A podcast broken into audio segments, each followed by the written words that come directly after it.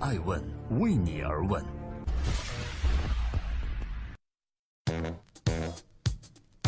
Hello，各位好，这里是爱问每日人物，我是爱成。今天是二零一七年的六一儿童节，祝各位永葆天真，快乐永远。感谢聆听守候爱问每日人物，记录时代人物，评述风口浪尖人物的商业八卦。今天共同关注玛丽米克尔，她被称为互联网女皇，那这个称号到底是谁给她封的呢？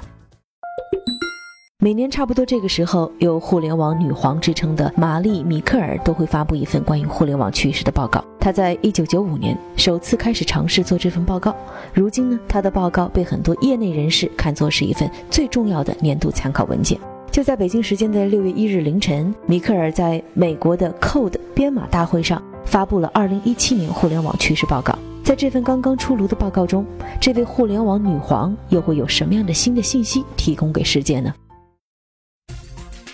正在播出《爱问每日人物》，我是爱成。今天共同关注每年准确发布互联网趋势报告的互联网女皇，今天又有什么新的说法？二零一七年互联网趋势报告是一份长达三百多页的 PPT，内容从宏观到微观，包含了互联网的众多方面，并伴随着众多的数据图表。在这里，我们值得关注的点有以下：一、报告显示，二零一六年全球互联网用户达到了三十四亿，渗透率为百分之四十六，全球智能手机出货量仍持续放缓。全球智能手机的安装基数约为二十八亿。第二，在这份报告中多次提到了中国。报告称，中国的宏观经济方面，二零一六年下半年以来，中国的消费者的信心和制造业前景持续改善，中国的服务业占 GDP 的比重持续上升至百分之五十二。二零一六年，中国移动互联网用户的数量突破了七个亿，同比增长百分之十二，略高于二零一五年的百分之十一的同比增长。同时，二零一六年互联网占据了中国用户百分之五十五的媒体时间，而互联网使用时长也超过了电视。第三，中国的移动支付交易额由二零一二年几乎为零，增长为二零一六年的五万亿美金。支付宝和微信成为了其中最重要的主力。伴随着移动支付的方便，中国消费者越来越愿意为网络游戏、在线直播、在线视频等等娱乐内容买单。中国在线娱乐的用户付费收入仍然保持着持续的增长态势。正在播出的是《爱问每日人物》，我是爱成，记录时代人物，探索创新和创富法则。今天共同关注被称为“互联网女皇”的玛丽·米克尔发布了怎样的最新互联网趋势报告呢？为何她被称为是女皇？她从何而来？一九五九年，玛丽·米克尔出生在美国的印第安纳州。一九八一年，她获得了印第安纳迪堡大学心理学学士学位。她的职业生涯开始于著名的券商美林公司。一九八六年，米克尔又获得了康奈尔大学的 MBA 学位。同年，他加入了知名投行所罗门兄弟，担任分析师，负责新兴科技行业的分析。一九九一年，他选择加入摩根士丹利（摩根士丹利），他的主要成就基本上都是在这家公司任职期内所取得的。在一九九四年，当他偶然在报纸上看到了一份叫做 Mosaic 的创业公司正在致力于研发网络浏览器的报道。作为分析师的他，敏锐的就观察到，当时就相信这种网络浏览器可能会改变人们获取信息的方式，它会是一件改变世界的东西。于是他利用自己的人脉，想办法联络到了 Mosaic 的两位创始人，分别是 Jim Clark 和 Mark Anderson。并在华尔街的投资者圈大力介绍这家公司。这两位创始人后来也一直保持着和玛丽·米克尔的良好关系。Mosaic 这家致力于研发网络浏览器的公司后来改名叫网景，并于1995年在纽约上市。摩根斯丹利也成为了网景 IPO 的主要的承销商。网景上日首日收盘时，股价从14美金的发行暴涨至75美金，创下了当时上市公司首日涨幅纪录。这可以说是米克尔的成名之战。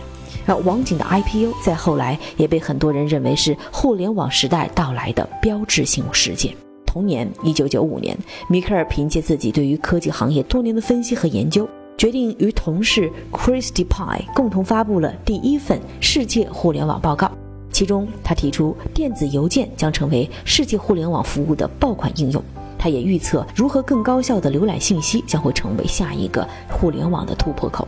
而在随后的两年，米克尔又接连发布了互联网广告报告和互联网零售业报告。另外，他向投资者推荐的美国在线、戴尔、亚马逊、易贝等公司的股票，都很快带来了超过十倍以上的投资回报。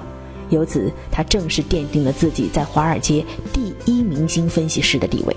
在一九九八年创刊于一九二一年的美国著名财经杂志《巴伦周刊》首次把今天的艾问每日人物主角玛丽米克尔称为“互联网女皇 ”（The Queen of Net），由此她的这一名号开始广为流传。正在播出的是《爱问每日人物》，我是爱成，今天共同关注玛丽米克尔，为什么她被称为世界互联网女皇呢？我们很多人都知道，在本世纪初的一段时间内，互联网迎来了一次泡沫的大破灭。在破裂的大背景下，即使是女皇也发挥不了什么作用。于是，他向投资者推荐的股票急剧缩水，他所看好的公司并购结果也令人失望。由此，在很多人的心目中，米克尔的明星分析师的身份开始褪色了。到了2000年，米克尔主导了美国在线斥资1640亿美金收购时代华纳的并购交易。而他自信地认为，这将是有史以来最赚钱的一次并购。然而，现实却事与愿违。二零零二年，美国在线时代华纳宣布亏损近一千亿美金，创下了公司亏损的最高纪录。二零零九年，两家公司宣布分拆，结束了这一切幻境。在经历了这次泡沫破裂之后，马里米克尔变得很是谨慎，他开始更多的去关注风险这件事儿。艾文翻阅了他的报告，发现，在他的2007年的互联网报告中，米克尔就判断美国可能会在次贷问题上存在风险，需要予以密切的关注。另外，他所经手的公司，他必定会亲自到访该公司，完成详尽的调查研究。在2010年，他的职业生涯发生改变，他辞去了摩根士坦利董事总经理的职位，成为了风险投资凯鹏华银 KPCB 的合伙人。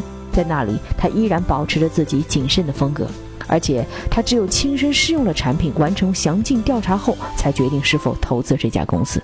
于是，在风头红火的2012年的第一季度，米克尔没有进行任何投资。他是如此对外解释的：“他说道，如果公开市场的估值甚至低于私人市场，情况不应该是这样，所以我不会投资。”他也曾公开谈到自己决定投资的几大标准。一是否存在巨大的市场机遇？二是否有良好的管理团队？三是否有出色的产品或服务？他说，只有符合以上标准，他才会投资。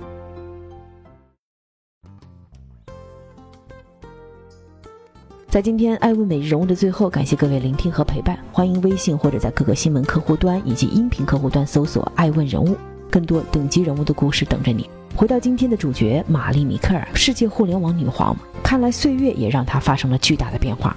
如今的谨慎成为了米克尔的标签之一。我们可以看到，在她的互联网报告中的每一页的 PPT 都有相关数据来源做支撑，为的就是客观的去还原事实。从米克尔在摩根士坦利以及在 KPCB 风险投资基金的经历，我们还能看到的是，他不管入不入市，只要投资就很谨慎。回顾她的经历，你会发现很有意思。她在互联网大发展的第一个时期成为了女皇，又在互联网泡沫破灭的时期褪去了大量的光环。所以我想说的是，一个伟大的人物之所以伟大，除了自身的努力，很多时候是源于时代的机遇和造就。而从某种意义上讲，我们可以说是时代造就了这位互联网女皇。我是爱成爱问人物的创始人，爱问为你而问，让内容有态度，让数据有伦理，让技术有温度。每天晚上九点半，我们不见不散。爱问是我们看商业世界最真实的眼睛，记录时代人物，传播创新精神，探索创富法则。